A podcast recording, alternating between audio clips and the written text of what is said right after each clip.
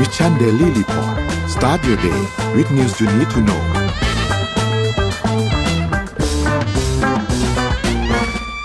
สวัสดีครับ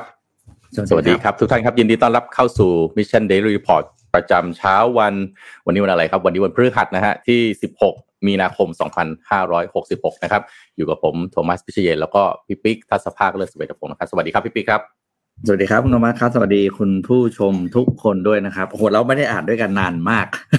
นานมากนะก็เลยจนแบบเออมาเจอกันอีกทีเอ้ยโอ้ไม่ได้เจอกับพี่ปิ๊กนานแล้วเหมือนกันบนจอนี้นะแต่ว่าเราก็เจอกันที่อื่นอืนะมฮะใช่ครับ อะวันนี้นะโอ้เมื่อน่าจะมีเรื่องอะไรเยอะแยะเมื่อวานอะไปดูตัวเลขก่อนเมื่อวานตลาดทุนอืมเมื่อวานตลาดทุนนี่เคลื่อนไหวกันหนักเลยเดี๋ยวเดี๋ยวเดี๋ยวผมมา wrap up ตรงนี้ให้ฟังเดี๋ยวเชิญพี่ปิ๊กเรื่องตัวเลขก่อนเลยครับอะไปดูตัวเลขกันครับ ตลาดหลักทรัพย์ บ้านเรานะครับ ก็อื้อหือกลับมาอยู่ในแดนบวกนะครับ Roller แล้วก็บวก coaster แรงมากนะครับอ่าหนึ่งพันห้าร้อยหกสิบห้าจุด หรือบวกขึ้นสี่สิบเอ็ดจุดสองจุดเจ็ดศูนย์เปอร์เซ็นตนะครับ ก็เรียกว่าเปรียบเทียบนรกกับสวรรค์ในชาติเดียว คือวันก่อนยังแย่อยู่เลยนะครับ แล้วก็กลับมาดีดขึ้นมาได้นะครับอะต่อมาครับแค่ข้ามคืนเลยอืมนะครับนี่ฮะดาวโจนส์ครับ เป็นอีกด้านหนึงครับ ดาวโจนนี่ส์ครับยัง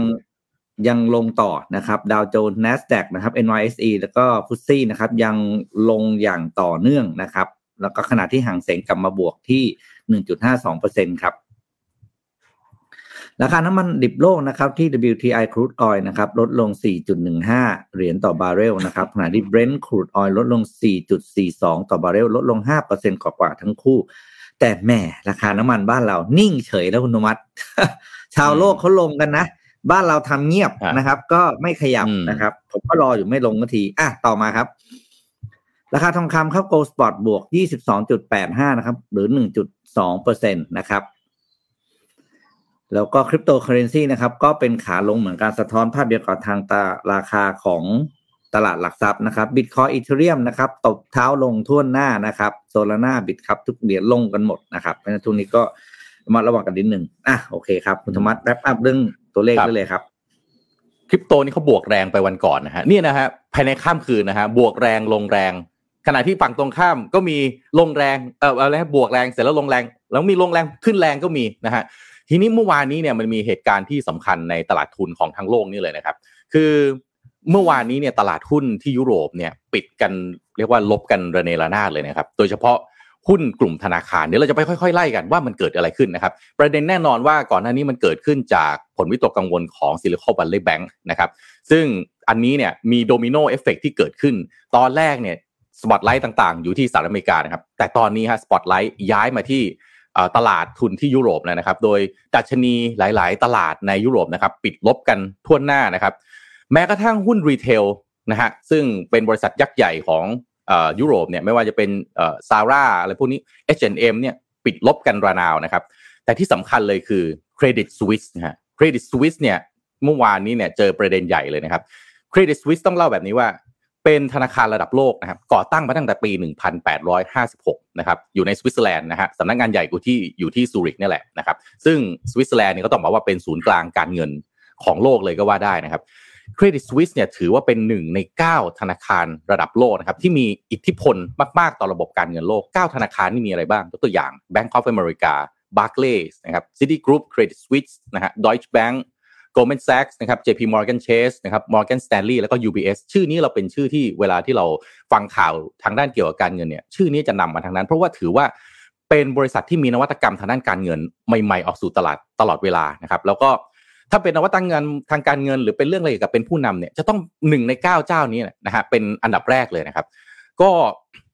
หลายๆอย่างนะครับ9ธนาคาร 9 แห่งนี้เนี่ยถือว่าเป็น primary dealer สำหรับ US Treasury ด้วยด้วยนะฮะซึ่งมีปริมาณการซื้อขายเนี่ยเยอะที่สุดเมื่อเทียบกับพันธบัตรรัฐบาลแห่งอื่นๆบนโลกนะครับ จึงทำให้ 9 ธนาคารแห่งนี้เนี่ยมีอิทธิพลต่อระบบการเงิน กับโลกนี้เนี่ยสูงมากทีเดียว ซึ่งกรณีของ Credit Suisse เนี่ยจะไม่เหมือน Silicon Valley Bank เลยครับ Silicon Valley Bank เนี่ยถึงแม้ว่าจะเป็นธนาคารที่ใหญ่อันดับ 16 ของสหรัฐอเมริกา แต่ก็ต้องบอกว่า มันมีความเป็นคล้ายๆกับ local bank มันไม่ได้เป็นแบงค์ที่เป็นเอ่อ international bank เหมือนกับ 8-9 ธนาคารที่ว่านี้ ประเด็นที่น่าสนใจก็คือว่า Credit Suisse เนี่ย10 ปีที่ผ่านมาเนี่ย net income ของธนาคารเนี่ยคือย้อนกลับไปตั้งแต่ปี 2012 เนี่ยนะฮะก็ยังกำไรอยู่ นะฮะแต่ว่าเริ่มขาดทุนตั้งแต่ปี 2015 ซึ่งมีผลมาจากนู่นนะฮะแอม hamburger crisis ตั้งแต่ปี 2008 มีการตัดด้อยค่าสินทรัพย์อะไรพวกนี้นะฮะ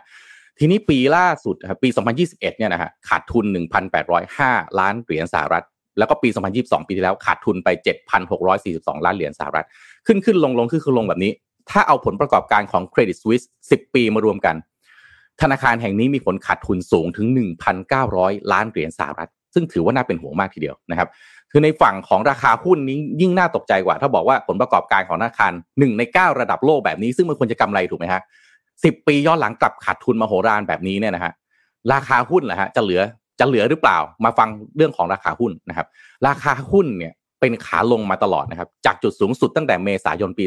2007 นะฮะ 2007 แปลว่าอะไร 2008 นี่ hamburger crisis ถูกไหมฮะ จากนั้นลงมาตลอด 2007 เนี่ยราคาหุ้นอยู่ที่ 77 เหรียญสหรัฐ ล่าสุด ราคาหุ้น Credit Suisse อยู่ที่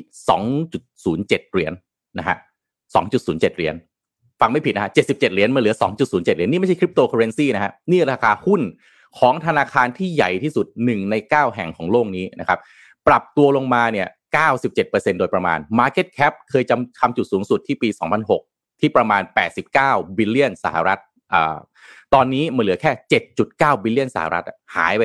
เป็น 10 10 เท่าครับ การขาดทุนของ Credit Suisse เนี่ยฮะจึงทำให้ตลาดเนี่ยวิตกกังวลมากนะครับ เพราะว่ามีการตัดหนี้ศูนย์ของสินทรัพย์ด้อยคุณภาพ ซึ่ง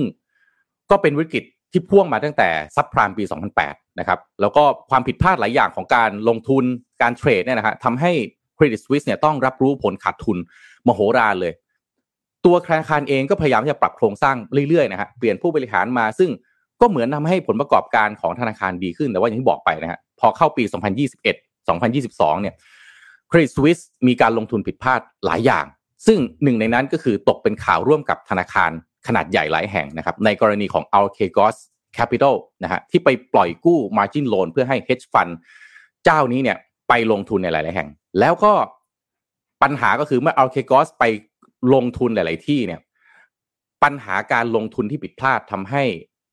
มูลค่าการลงทุนมูลค่าสินทรัพย์ที่อยู่ในมือเนี่ยมันร่วงลง นะฮะสถาบันการเงินเหล่านี้ก็ต้องเรียกเอาเคกอสซึ่งสถาบันการเงินเหล่านี้ที่ว่าก็คือ Credit Suisse ด้วยเนี่ยฮะให้หาหลักประกันมาวางเพิ่มก็คือ margin call ทีนี้พอ a l k e g o s หาหลักประกันมาวางเพิ่มไม่ได้ ก็ต้องถูก force sales ซึ่งก็นำมาซึ่งการขาดทุนนะครับของ Credit Suisse เนี่ยแหละซึ่ง Credit Suisse นี่ขาดทุนในกรณีของ a l k e g o s สูงมากนะครับว่ากันว่าสูงถึง 5,000 ล้านเหรียญสหรัฐอีกรายหนึ่งที่หนักเหมือนกันก็คือโนมูระโดนไปอีกประมาณ 3,000 ล้านเหรียญสหรัฐเลยก็ว่าได้นะครับ ซึ่ง พอเกิดเหตุการณ์แบบนี้ขึ้นนะครับก็เลยทำให้ Credit Suisse เนี่ยผลประกอบการมันแย่รวมกันมาเรื่อยๆนะฮะเหมือนกับเป็น snowball effect นะฮะมาเรื่อยๆมาเรื่อยๆ สุดท้ายทำให้มาถึงวันนี้นะฮะมันก็คือยันกันไม่อยู่แล้วนะครับทำให้พอตลาดทุนมันเริ่มเข้าสู่ จะเรียกว่าการปรับฐานก็ว่าได้นะฮะดัชนีทั่วโลกตอนนี้คือ พอเจอประเด็นของซิลิคอนวัลเลย์แบงก์เข้าไปเนี่ยเหมือนรับรู้ความเปราะบางนะครับของโครงสร้างของธนาคารต่างๆ ทั่วโลกเนี่ย ก็เลยทำให้พวกตราสารหนี้เอ่ยอะไรเอ่ยก็เริ่มมีปัญหาหมดนะครับ ตอนนี้นะพี่ปิ๊กเขาก็คาดเดากันว่าด้วยปัญหาแบบนี้เนี่ยฮะมีเปอร์เซ็นต์สูงมากนะเขาเขาเก็งกันว่าน่าจะเกินหกสิบเปอร์เซ็นด้วยนะ ที่เฟดเนี่ยจะพิจารณาไม่ขึ้นดอกเบี้ยในการประชุมที่จะถึงในวันที่ 22 มีนาคมนี้นะครับ ก็น่าติดตามดูว่าจะมันจะเป็นอย่างนั้นจริงหรือเปล่า อีกด้านหนึ่งฮะดัชนีดาวโจนส์ฟิวเจอร์เมื่อวานนี้ร่วงมากกว่า 500 จุดนะครับ เพราะว่า หุ้นแบงก์เนี่ยนำมาเลยนะฮะที่ราคาหุ้นต่างๆเนี่ยตกลงนะครับ ซึ่งดัชนีฟิวเจอร์เนี่ยถูกกดดันจากการลงของหุ้นกลุ่มธนาคารในการซื้อขายก่อนเปิดตลาดนะครับ แน่นอนนำโดยหุ้น Credit Suisse ที่เมื่อวานเนี่ยลงไป 20 กว่าเปอร์เซ็นต์นะครับ ซึ่งถ้าตามเวลาประเทศไทยประมาณ 6 โมงเย็นเมื่อวานนี้เนี่ยดัชนีดาวโจนส์ฟิวเจอร์เนี่ยลบไป 589 จุดนะครับ ซึ่งตลาด หุ้นยุโรปเนี่ยระงับการซื้อขายหุ้นธนาคารหลายแห่งนะครับในเมื่อวานนี้ซึ่งรวมถึงเครดิตสวิสด้วยหลังจากที่ราคาหุ้นเนี่ยซุดตัวลงอย่างหนักนะครับโดยหุ้นที่ถูกพักการขายก็คือ Credit Suisse นะครับเอ่อ Societe General นะครับอันนี้ลงไปประมาณเกือบ 10%รวมถึงหุ้นเอ่อ Monde Paschi นะครับแล้วก็ Unicredit ซึ่งเป็นธนาคารของอิตาลีนะครับธนาคารดัชนีดาวโจนเนี่ยนะฮะพอปิดลงแบบนี้ก็เลยทำให้นักลงทุนก็นะฮะขานรับมาตรการทางการของสหรัฐในการ เรื่องคุ้มครองเงินฝาก แล้วก็จัดตั้งโครงการ Bank Term Funding Program นะฮะที่จะสกัดเรื่องของวิกฤตซิลิคอนวัลเลย์แบงก์หรือ SVB ตอนนี้กังวลว่าไม่จะไม่ได้ลุกลามอยู่แค่ในสหรัฐอเมริกานะครับแต่ว่าจะลุกลามไปที่สถาบันการเงินอื่นๆ ทั่วโลกด้วยโครงสร้างที่ค่อนข้างเปราะบางนะครับอีกด้านหนึ่งก็คือ Moody's Investor Service นะครับสถาบันจัดอันดับความน่าเชื่อถือของสหรัฐที่ประกาศปรับลดมุมมองอันดับความน่าเชื่อถือของระบบธนาคารสหรัฐนะฮะจากมีเสถียรภาพไปเป็นเชิงลบนะครับโดยเตือนว่า ถึงแม้ว่าทางการสหรัฐจะออกมาตรการสกัดวิกฤตของซิลิคอนวัลเลย์แบงก์แล้วนะครับ แต่ธนาคารอื่นๆ ยังมีอีกหลายแห่งที่มีตัวเลขขาดทุนที่ยังไม่เกิดขึ้นจริง จะเรียกว่า unrealized loss นะครับ ซึ่งผู้ฝากเงินที่ไม่ได้รับการรับประกันไม่ได้รับการค้ำประกันเงินฝากเนี่ยจะยังต้องเผชิญกับความเสี่ยงต่อไป ซึ่งพอออกบทวิเคราะห์มาแบบนี้นะครับ เหตุการณ์ที่น่ากลัวมากก็คือสิ่งที่เรียกว่าแบงก์รันนะฮะซึ่งนักลงทุนก็จับตาตัวเลขเศรษฐกิจต่างๆนะครับว่า มันจะช่วยมาพยุงอะไรได้หรือเปล่า ถ้าตัวเลขเศรษฐกิจต่างๆ แย่ไปอีกทีนี้แหละ ยิ่งน่ากลัว อีกด้านหนึ่งมาที่ประเทศไทยบ้างนะครับ ตลาดหุ้นไทยครับ จากเมื่อวานซืนนะฮะ ลบกันแบบระเนระนาดเลย เมื่อวานนี้ปิดตลาดพุ่งทีเดียวเมื่อเมื่อเช้านี้พี่ปิ๊กเมื่อกี้พี่ปิ๊กรายงานไปนะฮะบวกเข้ามา 2%กว่าประมาณ 2.7%นะครับก็รีบาวเพราะว่าตลาดเนี่ยจะเรียกว่า overreact ก็ได้นะครับ overreact กับตัวเลขต่างๆ ที่เกิดขึ้น ทีนี้พอมันเห็นว่าเออจริง ๆ มันก็ไม่ได้ ตัวหุ้นต่างๆ ของไทยเนี่ยยังมีพื้นฐานดีอยู่เนี่ยนะฮะตลาดก็กลับมา แล้วก็เขาก็คาดว่าอย่างนี้ด้วยนะครับพี่บิ๊กคาดว่าไอ้ตัวเลขของเงินที่มันออกจากแบงก์ต่างๆ ไม่ว่าจะที่สหรัฐอเมริกาที่ยุโรปเนี่ยมันก็มีโอกาสที่จะไหลมาเข้าตลาดหุ้นอื่นๆ รวมถึงตลาดหุ้นไทยด้วยนะครับ ก็ไม่รู้ว่าวิกฤตนี้จะเป็นโอกาสของไทยหรือเปล่า หรือจะเป็นโอกาสของธนาคารอย่างอื่นหรือเปล่า เพราะว่าเขาตอนนี้ถ้าไปเช็คข่าวนะครับเขาบอกว่าธนาคารขนาด เล็ก ๆ ลงมาเนี่ยนะฮะที่มันมีปัญหาเนี่ย เช่นไอ้เอสไอ้ Silicon Valley Bank เนี่ย เงินมันต้องมีที่อยู่ถูกไหมครับ ตอนนี้เงินมันเลยไปไหลเข้ารายใหญ่แทนก็คือธนาคารที่ดูมีความน่าเชื่อถือ เช่น Bank of America เนี่ย ว่าแค่สองสามวันที่เกิดกรณีของไอ้ Silicon Valley Bank เนี่ยนะฮะมีเงินฝากไหลเข้าไปที่ Bank of America เนี่ยสูงถึง 15,000 ล้านเหรียญสหรัฐเลยนะครับ เพราะว่าลูกค้าเนี่ยไม่เชื่อมั่นในธนาคารขนาดกลางหรือขนาดเล็กนะครับ ก็คณะธนาคาร รายใหญ่หรือตลาดอื่นๆ ที่อยู่นอกสหรัฐอเมริกาเนี่ยก็เลยได้อานิสงส์ตรงนี้นะครับซึ่งอันนี้รายงานจากบลูมเบิร์กนะครับ Bank of America นี่เป็นธนาคารรายใหญ่อันดับสองของสหรัฐอเมริกานะครับก็น่าสนใจว่าวิกฤตนี้หลายนักวิเคราะห์หลายคนนะครับบอกว่าตอนนี้เราอยู่ในวิกฤตแล้วนะครับถ้าใครอยากจะรู้ว่าวิกฤตหน้าตาเป็นไง ก็เนี่ยฮะหน้าตาวิกฤตคือเป็นแบบนี้คำถามคือแล้ววิกฤตนี้จะผ่านพ้นไปเมื่อไหร่ แต่ว่าตอนนี้ต้องบอกว่าเราได้รับอันนี้ส่งของมันอยู่เพราะว่าตลาดหุ้นก็กลับมาบวกนะครับแต่ประมาทไม่ได้ว่าแล้ว ถ้าเกิดมันมีการล้มของเครดิตสวิสเกิดขึ้นจริง ซึ่งเป็นหนึ่งในเก้าของธนาคารที่ใหญ่สุดของโลก แล้วก็เป็นผู้นำนวัตกรรมทางเงินทางการเงินของโลกแบบนี้เนี่ย ประเทศไทยเราเรามีสถาบันการเงินใด ๆ ที่มีการลงทุนใน Credit Suisse หรือเปล่า แล้วถ้าเกิดแบงก์ล้มแบงก์อย่าง Credit Suisse ล้มเนี่ยมันต้องมีการตัดขาดทุนถูกไหมฮะกองทุนนะฮะในประเทศไทยเรามีกองทุนไหนที่ลงทุนหรือเปล่านะฮะผมเนี่ยพี่ปิ๊กฮะวันที่มีปัญหา Silicon Valley Bank นะโบรกเกอร์หรือตัวแทนที่ดูแล ไอ้พอร์ตผมเนี่ยเขารายงานกันพร้อมพร้อมพร้อมหน้ารายงานกันเลยนะ ว่าเขาเนี่ยมีพอร์ตเอ่อมีกองทุนไหนที่ลงทุนอยู่ใน Silicon Valley Bank หรือเปล่า แต่ทุกอันที่รายงานมาเนี่ย ไม่มีกองทุนไหนที่ผมลงทุนอยู่นะ ที่ผมลงทุนอยู่แล้วลงทุนใน Silicon Valley Bank แต่มันก็มีกองทุนไทยหลาย ๆ อัน ซึ่งเป็นกองทุนของธนาคารบ้างอะไรบ้างเนี่ยลงทุนอยู่ใน Silicon Valley Bank เช่นกันเพราะฉะนั้นถามว่าวิกฤตนี้คุณควร react แบบไหนอย่างแรกตรวจสอบก่อนว่า เรามีในพอร์ตของเราเนี่ย มีกองทุนรวมที่ไปลงทุนอยู่ในธนาคารที่มีปัญหาแบบนี้หรือเปล่า นี่คืออย่างแรกที่ทำให้เราไม่ over panic เกินไป แต่ถ้ามันมีอะก็ลองคุยกับผู้จัดการกองทุนเราดูว่าจะจัดการกับประเด็นนี้อย่างไรอะนี่ก็สรุปแบบไวๆนะฮะในตลาดทุนที่เมื่อวานกับเมื่อวานซืนนี้เนี่ยโอ้โหผันผวนกันทั้งโลกเลยทีเดียวครับเจอครับพี่ปิ๊กครับ มันมีอีกปัจจัยหนึ่งครับที่เสริมธรรมะนิดนึงคือเรื่องของเครดิตสวิสว่าทำไมมันเป็นคอลัมน์เลยนะที่อยู่ใน Forbes นะครับ แล้วก็ และและอีกหลายเล่มก็เขียนก็คือบอกว่า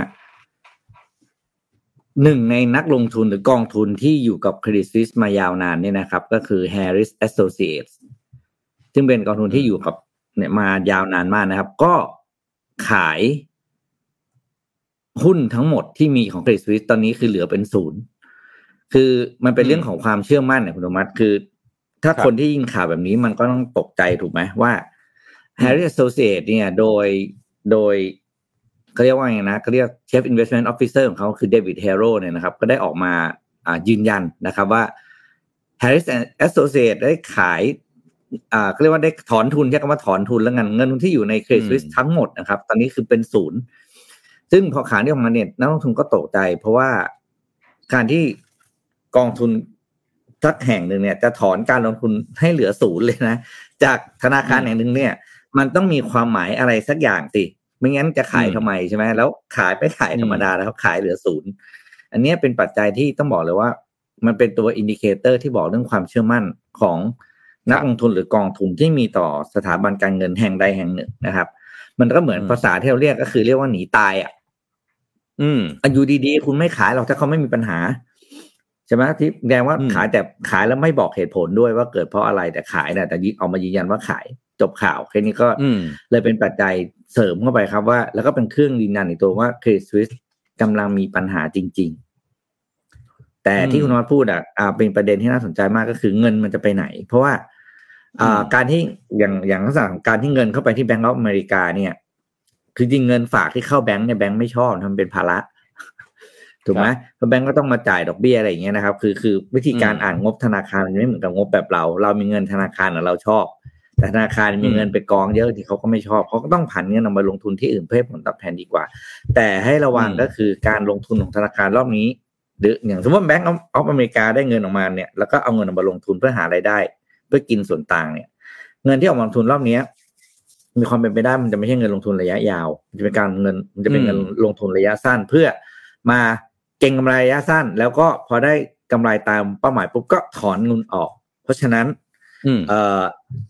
ถ้าจะลงทุนก็ยังต้องจำเป็นกลับมาพื้นฐานเลยครับหุ้นที่มีพื้นฐานดีถือได้ระยะยาว แล้วก็ตอนนี้มีความเสี่ยงสูงมากที่การที่จะเข้าไปเก็งกำไรระยะสั้นแล้วจะเข้าแล้วออกไม่ทัน เนี่ยตอนเนี้ยพี่ปิ๊กผม เอ่อคือน้องๆที่เขาทำดูแลเรื่องเวลอะที่เขาดูแลเราอืมเวลาไปลงทุนนะเขาก็พยายามเอาแบบพี่ครับเดี๋ยวจะมีกองทุนนี้ IPO นู่นนี่นั่นสนใจลงทุนไหม่พันธบัตรรัฐบาลนู่นนี่นั่นเอาจริงๆนะตอนนี้ผมไปฟังอืมเพื่อนๆหลายคนนะเขาบอก เฮ้ยตอนนี้ลงทุนดีที่สุดนะเก็บเป็นเงินสดไว้ ซึ่งผมคือมันแบบมันก็แบบแปลกประหลาดมากอะคือเก็บเป็นเงินสดไว้ดีกว่า เก็บเงินสดฝากธนาคาร เฉยๆเนี่ย ดีกว่า แต่ไอ้ที่ตลกกว่านะคือไอ้ฝั่งสหรัฐอเมริกาเนี่ยมันมีมันมีการคุยกันของไอ้สตาร์ทอัพเขาบอกแบบนี้เขาเขาบอกคือคนที่มีเงินอยู่ใน Silicon Valley Bank และคนที่มันเอาเงินออกทันเนี่ยแล้วมันก็เงินอยู่ในธนาคารประมาณคล้ายๆกับ Silicon Valley Bank อะแล้วก็กลัวว่าเอ๊ะแล้วตัวเองจะ ถ้าฝากไว้ในแบงก์เนี่ยมันจะมีปัญหาเลยหรือเปล่า ก็เลยไปปรึกษากันเขาบอกว่าเฮ้ยแทนที่จะเอาเงินไปฝาก Silicon Valley Bank เนี่ยตอนเนี้ยเอาไปซื้อเป็น Starbucks Card ดีกว่า หรือ Apple Card ตลกไหมเขาบอกว่ายังไงก็ได้เพราะว่าใช้อะไรเพราะเพราะว่าอืมเพราะว่า Starbucks Card เนี่ยมันมีทุกที่ตอนเนี้ยเขาก็เขาพูดว่า Starbucks เนี่ยตอนเนี้ยมีความมั่นคงกว่าธนาคารน่ะอืม เออนี่ในอันนี้สตาร์ทอัพเขาคุยกันนะคือ ผมบอกนี่เอาตลกป่ะเขาบอกว่าก็ทีเล่นทีจริง คือเขาก็เปรียบเทียบอะมันเป็น metaphor ชนิดหนึ่งว่า โอ้โห ตอนนี้ระบบธนาคารเนี่ยมันมันของของสหรัฐอเมริกานะไม่ใช่ของบ้านเรานะมันไม่น่าเชื่อถือเลยอะว่าแบบเงินตัวเองที่ฝากอยู่เนี่ยเนี่ยมันจะมีปัญหาหรือเปล่าโอ้โหถ้าสหรัฐอเมริกาถ้ามันมีแบงก์รันเกิดขึ้นเนี่ยคงมีปัญหาแน่นอน นี่คือเป็นที่มาว่าทำไมทางเฟดเนี่ยต้องออกมารับประกันในเรื่องไอ้คำประกันอืมเงินฝากว่าโอเค คุณได้คืนแน่นอน ประเทศไทยเราก็มีนะครับสถาบันคุ้มครองเงินฝากนะฮะผมเคยเอ่อ สัมภาษณ์ทางผู้อำนวยการนะฮะคือประเทศไทยแล้วเนี่ยเอ่อถ้าเกิดแบงก์รันอะไรขึ้นมาเนี่ย 99.8%นะของอะไรนะบัญชีในประเทศเราเนี่ยถูกคุ้มครองโดยสถาบันรับรองเงินฝากนะคำประกันเงินฝากอืมนะฮะก็ไม่ต้องกลัวประเทศไทยเราระบบการธนาคาร ผมเชื่อว่าเรายังแข็งแรงกว่า ตอนนี้เราไม่มีปัญหาไม่มีปัญหาแบบสหรัฐอเมริกานะครับพี่ปิ๊กผมเช้านี้มีผมมอร์นิ่งคอลด้วยนะ ทีมงานส่งมอมีร์นิ่งมีคอลแต่มาแต่พูดเรื่องมันอีกนิดนึง ผมไม่ได้กลัวเรื่องอะการคุ้มครองเงินฝากครับคุณธรรมัสเพราะว่าผมไม่มีอะไรให้เขาคุ้มครองอืมใช้หมดทุกเดือนเลยอย่างงี้อะอะอ่า morning morning talk วันนี้ครับนะครับ เป็นเรื่องที่ใกล้ตัวพวกเรานิดนึงแล้วเป็นเรื่องโปรดของคุณโทมัสซะด้วยนะครับ ก็คือ เรื่องรถเมล์ไทยครับ ให้พวกเรามาแชร์ประสบการณ์การขึ้นรถเมล์ไทยของเรากันว่าเรามีประสบการณ์อะไรที่จำได้ไม่รู้ลืมนะครับ ว่า ขึ้นรถเมล์แล้วเนี่ยมีเขาเรียกนะภาพจำหรือว่า ประสบการณ์อะไรที่อยากจะมาเล่าให้กับชาว MDR ฟังกันบ้างนะครับ ว่าเป็นยังไง ของผมเนี่ยอืมขึ้นรถเมล์สายที่ประจำเมื่อก่อนนะคือสายเจ็ดสิบเอ็ดขึ้นจากหน้าราม71แล้วก็ไปลงที่โรงเรียนศรีวิกรใช่ไหมอืมไล่งานก็สายสิบเอ็ดครับสิบเอ็ดก็ขึ้นพัฒนาการไปลงลงหน้าโรงเรียนเต็มพัดอันนี้คือสองสายที่ขึ้นมาเป็นหลักแต่นั้นก็ไม่ค่อยไม่ค่อยแล้วเพราะตอนเรียนเอแบกเนี่ย มันอยู่ในหมู่บ้านใช่ไหมมันก็มันก็คือรถเมล์ เข้าซอยแล้วก็จบพอกลับมาไปเรียนทำงานเราก็เราก็ใช้รถบริษัทเราก็เลยไม่ได้ไม่ได้ขับรถละอะเขียนเข้ามาครับว่าประสบการณ์รถเมล์ไทยจำได้ไม่รู้ลืมของทุกท่านเป็นอย่างไรนะครับ อืมครับผม อ่านี่แบบเป็กเข้ามาฮะเป็กปุญญวีฮะจันทรคจรของเรานะฮะเซียนด้านอืมการลงทุนของเรานะฮะก็มาเสริมให้บอกว่า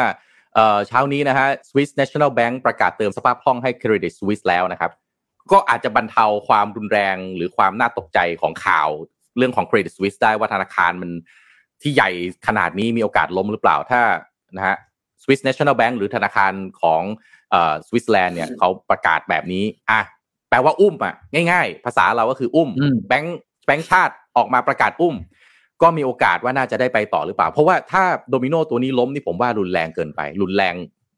ผมว่าดีไม่ดีมันจะแบบหนักกว่า Lehman Brothers ในตอนปี 2008ซะอีกเดี๋ยวมันจะกลายเป็นประเด็นมหาศาลมากของโลกนี้นะครับ ซึ่งตอนนี้ผมว่าโลกเรายังรับวิกฤตอะไรอีกไม่ไหวนะครับ เพราะเรามีทั้งสงครามมีโควิด ก็เพิ่งจะจบไปใช่ไหมฮะสงครามก็ยังไม่เรียบร้อยนู่นนี่นั่นก็ราคาขึ้นเจอ ถ้าเจอวิกฤตทางการเงินอีก ผมว่าเราเราอยู่กันไม่ไหวแน่นอนลำบากเกินไปนะครับเชิญครับพี่ปิ๊กครับ อ่าเมื่อวานนี้ มีข่าวใหญ่อันหนึงในบรรดาอ่าแวดวงของ AI ก็คือการเปิดตัวของ GPT-4 นะครับ คือ GPT-4 เนี่ยก็เป็นเวอร์ชั่นล่าสุดที่ OpenAI เนี่ยเปิดปล่อยออกมาให้พวกเราทดลองใช้นะครับ หลังจากที่ทุกๆคนน่าจะคุ้นเคยกับชื่อของ Chat GPT มาสักประมาณ ไม่เกินสองเดือนนะคุณธรรมนะ Chat GPT เนอะครับแล้วก็ทุกคนก็ไปทดลองใช้ให้เจ้า Chat GPT เนี่ยมันทำงานอะไรนะครับ เขียนบทความก็ได้แต่งเพลงก็ได้อะไรทำอะไรได้หลายอย่างมากนะครับฮือฮามาก เมื่อวานนี้ครับก็อ่าจริงๆมันต้องประมาณสองสัปดาห์ก่อนมีข่าวลือครับว่าจะมีการเปิดตัว Chat GPT GPT 4 ออกมา ซึ่งความสามารถเหนือกว่า Chat GPT 3.5 อย่างมาก แล้วก็เป็นไปตามคาดนะครับ ข่าวลือก็คือเป็นจริงนะครับ เช้าวัน อืมพุธใช่ไหมปล่อย Chat GPT 4มา Chat GPT 4ทำอะไรได้บ้างครับ ก็คือตอบคำถามจากภาพได้ เช่น การที่เราใส่ภาพเข้าไปปุ๊บเนี่ยแล้ว ไปถามถามเจ้า Chat GPT 4เนี่ยบอกว่า เอ้ย ภาพนี้มีส่วนประกอบของอาหารอะไรบ้างเขาตอบได้อย่างถูกต้องนะครับ Chat Chat เอ่อ GPT 4ทำข้อสอบเก่งขึ้นอืมโดยเฉพาะข้อสอบในอืมหลาย ๆ เรื่องนะครับ แบบทำคะแนนสอบเนี่ยเขาเรียกว่าคือมันมีดีเทลนะ แบบว่า เช่นแบบว่าแรงเปอร์เซ็นต์ตายท็อป เก้าเรียกสิบเปอร์เซ็นสูงสุดคะแนนสูงสุดอย่างเงี้ยนะครับ ในหลาย ๆ วิชา สามารถกำหนดพฤติกรรมได้ก็คือสามารถตั้งค่ากำหนดพฤติกรรมของ GPT 4ที่จะส่งผลถึงคำตอบ เช่น เหมือนกับเราเรา deviate คำตอบมันนะว่าให้ตอบแต่ไม่ตอบตรงเป๊ะนะ หรือตอบแบบให้กระตุ้นแค่ตอบแบบกระตุ้นให้คนอืมอ่านหรือตั้งคำถามเนี่ยไปคิดหาคำตอบต่อด้วยตัวเอง เหมือนกับเราทำอืมจัดโหมดให้ GPT 4เป็นอาจารย์อีกทีหนึ่งเหมือนกับคุณธรรมะเป็นอืมไอตัวเจ้าตัว GPT 4ใช่ไหม ผมตอบครับไอ้ยผมถามคำถามคุณธรรมะไป คุณธรรมะไม่ได้ตอบแบบร้อยเปอร์เซ็นคุณธรรมะก็ตอบแบบอืมกักแบบตอบให้คิดเตอร์อ่า เธอก็ไปคิดต่ออืมได้อะไรอย่างเงี้ยนะครับ ก็ทำให้อืมเรารู้สึกว่ามี interact กับความเป็นความเป็นมนุษย์มากขึ้น เพราะว่า อืมปกติถาม bot เนี่ยเราถามถามมาต่อไปอะไรอยู่แล้วที่เราถาม A ก็ตอบมาอะไรอย่างนี้อันนี้คือกระตุ้นให้เราคิดต่ออ GPT 4ยังมีความจำที่ดีขึ้นครับ เพราะว่า GPT 4เรียนรู้ข้อมูลมหาศาลจากบนเว็บไซต์ หนังสืออมแต่ก็จะมีเขาเรียกว่าสามารถจำด้วยนะความสามารถการจดจำเรื่องที่เคยคุยมาจากแหล่งอื่นๆทั้งหมดเนี่ยเอามาประมวลผลแล้วก็ให้เป็นคำตอบกับเราได้ด้วย โดย G- ในเชิงเทคนิคนะครับ GPT เวอร์ชัน3.5 เนี่ยคือที่เราเคยใช้กันมาก่อนเนี่ยจำได้ประมาณ 4,096 โทเค็นหรือประมาณ 8,000 คำ ขณะที่ GPT 4จำได้สูงสุด 32,768 โทเค็นหรือประมาณ 64,000 คำ หรือข้อความประมาณโอ้โห50 หน้ากระดาษ A4 ซึ่งพอแล้วสำหรับการโอ้โหเป็นความยาวโอ้ยของบทเดี๋ยวละคร เรื่องหนึ่งห้าสิบหน้ากระดาษ A4 นี่หนังสือเล่มหนึ่งนะพี่ปิ๊กนักนึกหลายเกินเล่มด้วยเล่มหนึ่งสบายต้นฉสบับบายเออใช่โอ้แล้วโหผมเองเราเราพูดเราเองเราก็ยังไม่ได้ทดลองใช้ไอ้เจ้า GPT 4นะแต่ว่าจากประสบการณ์ที่ใช้ GPT 3มาครับ คือแบบว่า Amazing ก็ระดับหนึ่งแล้วอืม บอกได้เลย คืออย่างหลาย ๆ งานนะคุณน้องผมมีแบบผมผมก็ต้องไปบรรยายใช่ไหมแล้วเราก็นึกไม่ออกทีเราก็อยากจะลองนะบอกว่าฮะใส่หัวข้อเข้าไปแล้วบอกว่าให้ให้ให้อะไรนะเราก็สมมติยกตัวอย่างเช่นเอ่ออธิบายขั้นตอนของการออกสินค้าใหม่ อย่างเป็นระบบอืมแล้วก็พร้อมเช็คลิสอืต์มเนี่ยสมมติเราจะเราจะอะไรเงี้ยนะสอนงานหรือไปไปไปบรรยายเฮ้ยทำเป็นสเต็ปออกมาเรียบร้อยเลยนะเราแค่เอาโอ้ข้อความพวกนั้นนะครับเขียนสคริปต์ให้เรียบร้อยใน อ่าเอาข้อความเหล่านั้นไปใส่ในแคนวาแล้วก็อืมขึ้นขึ้นขึ้นอะใช้งานเซ็นได้ได้เลเลยยอะไรอย่างเงี้ยนะครับมคือแบบว่า เออโลกมันเจ๋งขึ้นจริงๆ แล้วเมื่อวานเนี่ยผมก็ไปงานของ Open AI เอ้ยไม่ใช่ไม่ได้ My AI เป็นบริษัทหนึ่งนะครับ ซึ่งก็เป็น AI base เหมือนกัน แต่ว่าหลักการทำงานเขาจะมีความอ่ามีความต่างจาก Open AI อยู่เหมือนกัน เราก็ได้เห็นวิชั่นอืมของแวดวงของ AI นะครับ ที่ตัว CEO ของตัว My AI เขามาเล่าให้ฟัง โอ้โหมันทำได้เยอะมาก จนรู้สึกว่า เออว่ะ แล้วชีวิตนี้เราจะไปอยู่ตรงไหนวะแต่นั่นแหละครับ สุดท้ายถ้ากลับมานะ คนยังต้องอยู่กับคนนะครับ งั้น human interaction ยังเป็นสิ่งที่สำคัญมากนะครับ แล้วอย่างน้อยเนี่ยในช่วงเวลาสุดท้ายที่ก่อนที่ AI จะแทนในเรื่องของการทำงานนะ ความสัมพันธ์ส่วนบุคคล เป็นสิ่งที่ยังต้องรักษาไว้ให้ดีที่สุดเนาะอืมไม่ใช่ AI ทำงานอืมทั้งหมดแล้วมนุษย์โลกแล้วก็ไม่ครบเลยสุดท้ายเราก็จะไม่มีเพื่อนนะอันนี้ไม่เอาไม่เอา อันนี้เราต้องรักษาเพื่อนไว้ให้ดี อืม ผมว่าอย่างหนึ่งวิชาหนึ่งที่น่าจะเรียนเกี่ยวกับ AI นะพี่ปิ๊กก็คือ how to use AI อะง่าย ๆ เลย คือเราจะใช้ AI ยังไงให้มันเกิดประโยชน์ที่สุด รวมถึงเรื่องจริยธรรมด้วยนะ เรื่องการใช้อืม AI เพื่อที่จะสร้างประโยชน์อะไม่ใช่เอามาใช้แล้วมันเป็นโทษ คือหลายอย่างนะ ถ้าใช้ไม่เป็น ผมว่ามันก็มีความเป็นโทษสูงเอาง่ายๆ ยกตัวอย่างเช่นมอร์ฟีนอย่างเงี้ย กัญชาก็ได้ ของเหล่านี้เนี่ยอืมถ้าไม่มีองค์ความรู้ที่เป็นประโยชน์และเอามาสอนกันนะ ผมว่ามันถูกใช้ไปในทางที่ผิดเนี่ยยาแก้ไอเนี่ยพี่ปิ๊ก นะครับของมีประโยชน์แท้ๆมันยังเอาไปทำเป็นยาเสพติดกันได้เลยนะครับของเนี้ยอืมต้องคือผมว่าของอะไรที่มันมีประโยชน์มันก็มีโทษในตัวเดียวกันเสมอแหละ ก็น่าจะเรียนเรื่องวิธีการใช้ AI ให้เป็นประโยชน์สำหรับน้องๆคนรุ่นใหม่ทีนี้เรื่องการเรียนการศึกษาเนี่ยผมว่าต้องปรับตัวกันมาโหฬารยกใหญ่เลยแหละ จากเมื่อก่อนไม่มีนู่นสมัยไม่มี Google เนี่ยเวลาจะทำรายงานทำอะไรส่งอาจารย์ทีเนี่ยทำแบบหนึ่งนะกับสมัยมี Google เนี่ยอืมผมว่า before and after Google เนี่ย การเรียนการสอนนี่เปลี่ยนไปคนละเรื่องเลยนะ นี่ before and after AI เนี่ย ผมว่าก็ต้องปรับตัว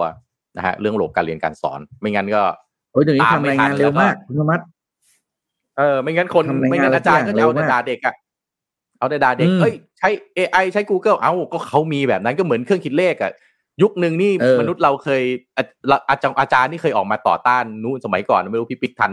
เคยเห็นข่าวไหมอาจารย์ออกมาต่อต้านเรื่องการใช้เครื่องคิดเลขในการเรียน เอาสมัยนี้ไม่มีเครื่องคิดเลข แล้วจะใช้อะไร ก็ต้องใช้กันทางด้านเพียงแต่ว่าเออโลจิกในการคิดมันก็แบบหนึ่งใช่ไหมฮะแต่ถามว่าเครื่องมือไม่ให้ใช้เหรอมันมันก็ไม่ได้นะครับอะผมพาไปข่าวเอ่อ morning call เราคุยเรื่องรถเมย์ใช่ไหมพี่ปิ๊กผมมีข่าวเรื่องรถเมย์นะผมอยากจะถามพี่ปิ๊กงี้พี่ปิ๊กเชื่อไหมว่าวันหนึ่งอะบริษัทเครื่องบินจะมาแข่งกับบริษัทรถเมย์เออ แต่มันเกิดขึ้นแล้วฮะ ที่ประเทศไทยครับเฮ้ยก็คือว่าเอ้าไม่ใช่มีอยู่แล้วเหรอสายแปดไง ขับทีเหมือนจะเทคออฟทุกทีเออ ไทยสมายพี่ปิ๊กสายการบินไทยสมายของเรานี่แหละ ที่มันก็มีอืมข่าวว่าการบินไทยก็จะควบรวมอะไรเนี่ยนะฮะแต่ว่าล่าสุดเนี่ยเขามีไทยสมายบัสนะไทยไทยสมายบัสเป็นรถเมย์เนี่ยแหละครับกว่าดเส้นทางวิ่งรถในกรุงเทพปริมณฑลไปเท่าไหร่รู้ไหมฮะร้อยยี่สิบแปดเส้นทางนะครับ แล้วก็จะเอารถที่เป็นรถ e-bus นะ คือเป็นรถไฟฟ้านะฮะสามพันคันออกมาวิ่งภายในปีนี้ด้วยนะครับ แล้วก็ตั้งเป้าที่จะเปลี่ยนรถเมย์ทั้งหมดในกรุงเทพให้เป็น e-bus ทั้งหมดนะครับ ซึ่งก็ผมว่าอันนี้น่าสนใจมากนะครับ เพราะว่าน่าจะเป็นอีกวิธีหนึ่งนะในการที่ไทยสปายเองพยายามที่จะดิ้นรนเพื่อให้ผลประกอบการของตัวเองเนี่ยมันดีขึ้นนะครับ ซึ่งประธานคณะกรรมการบริหาร แล้วก็ประธานเจ้าหน้าที่บริหารนะครับของออบริษัทหลักทรัพย์บียอนจำกัดมหาชน หรือชื่อย่อเขาตัวย่อเนี่ยเขา BYD นะฮะแต่เวลาเห็น BYD อย่าไปคิด อย่าไปเข้าใจว่าอ๋อไทยสมายใช้รถ BYD วิ่งไม่ใช่นะฮะ BYD คือบริษัทที่เป็นผู้ลงทุนแล้วก็ให้กู้ยืม กับบริษัทไทยสมายบัสหรือ TSB นะมี BYD ให้กู้ยืมให้ TSB กู้ยืม ซึ่งเป็นผู้ประกอบธุรกิจขนส่งทั้งรถไฟฟ้าแล้วก็เรือไฟฟ้าเนี่ย ก็ออกมาบอกนะฮะคุณออมสินสิรินะฮะออกมาบอกว่า ธุรกิจรถโดยสารประจำทางไฟฟ้าหรือ e-bus ของ TSB เนี่ยว่ามีการเติบโตนะครับอย่างต่อเนื่อง นะฮะจากตอนแรกเนี่ยมีแค่ 9 เส้นทางเองนะในเดือนตุลาคมปี 2564 นะครับปัจจุบันเนี่ยเส้นทางก็อย่างที่บอกไปนะฮะ122 เส้นทาง ซึ่งตอนนี้ใกล้เคียงกับขอสมกแล้วนะพี่ปิ๊กที่มีอยู่ 125 เส้นทางนะครับไทยสมายบัสเนี่ยเริ่มแรกเนี่ยเปิดการเดินรถ e-bus ภายใต้การได้ใบอนุญาตของอดีตเจ้าของสัมปทาน เดินรถร่วมบริการขอสมกเดิมนะฮะต่อมาก็คือบริษัทก็ได้สัมปทานเดินรถประจำทางของบริษัท Smart Bus จำกัดเข้ามาเพิ่มอีก 37 เส้นทางนะครับ ประกอบกับกรมการขนส่งทางบกก็นำเข้า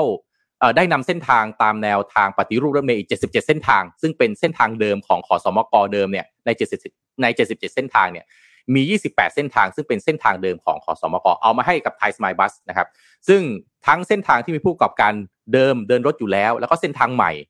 ที่กับให้ผู้ประกอบการที่สนใจเข้ามายื่นคำขออนุญาตประกอบการขนส่งเนี่ย ปรากฏว่าคณะกรรมการ ควบคุมการขนส่งทางบกกลางก็ได้มีมติอนุมัติให้ในทะเบียนกลางออกใบอนุญาตเดินรถให้แก่ไทยสมายบัสรวม 71 เส้นทาง เพราะฉะนั้นก็เห็นได้ว่า TSB เนี่ยเติบโตมาในช่วง 2 ปีที่ผ่านมา แล้วก็พร้อมที่จะแข่งขัน เพื่อให้ได้เส้นทางเดินรถ e-bus สายใหม่ๆนะฮะจากปัจจุบันที่เส้นทางเดินรถประจำทางหลักๆเนี่ยไม่ว่าจะเป็นสาย 8 เดิมเนี่ยอยู่ในข่าวเนี่ยนะพี่ปิ๊กเขาดังนะฮะสาย 8 เนี่ยสาย 44 หรือสาย 40 35 เนี่ยมีเป้าหมายที่จะเปลี่ยนการเดินรถประจำทางทั่วกรุงเทพให้เป็น e-bus ของ TSB ทั้งหมดนะครับ แล้วก็จากจำนวน e-bus ที่ให้วิ่งบริการอยู่ทั้งหมดในปี2565 ในประเทศไทยในกรุงเทพเนี่ยนะฮะและก็ปริมณฑลเนี่ยมีทั้งหมด 1,800 คัน ส่วนใหญ่จะเป็นรถไฟฟ้าขนาด 10 เมตร ใช้แบตเตอรี่ไฟฟ้าขนาด 150 กิโลวัตต์ hour นะครับก็จะมีแล้วก็จะมีจำนวนรถ e-bus เพิ่มขึ้นอีกเป็น 3,000 คันภายในปีนี้ 2066 นะครับ พร้อมกับอู่จอดรถโดยสารประจำทางอีก 11 แห่ง กระจายอยู่ทั่วกรุงเทพนะครับ ทีนี้ด้านรายได้เนี่ยของ Thai Smile Bus ก็จะมาจากค่าโดยสารแน่นอน แต่มีค่าโฆษณาด้วยนะครับ ซึ่งในอนาคตเนี่ยบริษัทจะมีรายได้เพิ่มนะมีอีกขาหนึ่งก็คือจากการขายคาร์บอนเครดิตด้วยนะฮะในโครงการแลกเปลี่ยนคาร์บอนเครดิตรถโดยสารประจำทาง EV ในพื้นที่กรุงเทพมหานคร ซึ่งเป็นโครงการระหว่างประเทศ โครงการแรกที่เป็นการร่วมมือระหว่างไทยแล้วก็สวิตเซอร์แลนด์ภายใต้ความตกลง Paris นะ Article 6 นะครับ ก็นะฮะด้านรถของ TSB 3,000 คัน คาดว่าจะลดการปล่อยคาร์บอนจากเดิมที่ใช้รถโดยสารก๊าซ NGV หรือน้ำมันดีเซลลงมาได้ ถ้าคำนวณมาเป็นคาร์บอนเครดิตก็ประมาณ 740,000 ตันคาร์บอนนะครับแล้วก็การรับรองคาร์บอนเครดิตก็ใช้หน่วยงานสากลเป็นผู้รับรองในลักษณะ ที่ใช้ในปีนี้ก็จะได้การรับรองคาร์บอนเครดิตในในปีถัดไปนะครับก็สำหรับราคาคาร์บอนเครดิตจากโครงการเนี่ยต่ำสุดจะอยู่ที่ประมาณ 35 ฟรังสวิสต่อตันคาร์บอนนะครับหนึ่งฟรังสวิสก็ประมาณ 37 บาทนะครับซึ่งก็จะถือเป็นกำไรโดยตรงจากการขายคาร์บอนเครดิตของ TSB ที่จะเกิดขึ้นได้ในอนาคตนะครับก็น่าสนใจนะพี่ปิ๊กเป็นไงฮะ บริษัทบริษัทอะไรนะเครื่องบินนะฮะ มาแข่งเดินรถยนต์อะ เออ แล้วก็ขายคาร์บอนเครดิตด้วยอะเออ ใช้ได้ไหมฮะ ต่อไปประสบการณ์ของคุณในการขึ้นรถเมย์จะไม่เหมือนเดิมแล้วฮะเออ ไม่รู้จะดีขึ้นไหมเมื่อก่อนนะผมขึ้นรถเมย์ฮะก้าวขาก้าวเขาก้าวเท้าขวาขึ้นเท้าซ้ายยังไม่ทันพ้นจากพื้นมันออกรถแล้วฮะไวเหลือเกินทำเวลาเฮ้ยไม่ต้องเมื่อก่อนเดี๋ยวนี้ก็ยังเป็น เมื่อก่อนอันนี้จะใช้คำว่า นอกจากคุณจะก้าวขาขึ้นแล้ว คุณต้องใช้เวลาระยะเวลาเดินผ่านช่องเลนซ้ายก่อนเพื่อไปขึ้นรถได้นะเพราะเขาชอบจอดกลางถนนเนี่ยช่องเออเลนซ้ายสุดเข้าไม่ได้ พอจอดกลางถนนเลย ให้เราไปวิ่งคนคนต้องขับวิ่งข้ามถเขานนไปสะดขึ้วกนรถอะไรเงี้ย อืมอ่าซึ่งแต่ถ้าเป็นมันก็รถอย่างนี้อะมีไทยสมายบัสนี่ต้องดีขึ้นหรือเปล่า มันควรจะดีขึ้นไหมอ่าควรจะดีไม่แต่ขึ้นว่าไหมแต่ว่าอันนี้มีมีหลายๆคนบอกว่าไม่เกี่ยวกับสายการบินนะอันนี้ผมไม่แน่ใจนะ อันนี้ อันนี้ต้องไปดูนิดนึง เดี๋ยวเดี๋ยวอืมสายการบินเขางงครับว่าเอ้ยฉันไม่ได้ทำนะอะไรอย่างนี้แต่อ่านั่นโอเค anyway ก็คือถ้าเป็นรถเมล์ที่ไฟฟ้าแล้วสิ่งที่น่าสนใจที่สุดคืออย่างที่บอกคือเรื่องของคาร์บอนเครดิตครับ เรื่องของอันนี้ผมคิดว่าวิสัยทัศน์ของผู้บริหารรถเมล์ไทยสมายเนี่ยนะ ผมว่ามองขาดมาก เพราะว่าหนึ่งในของ global global trend นะครับ ในเรื่องของการลงทุนธุรกิจเนี่ย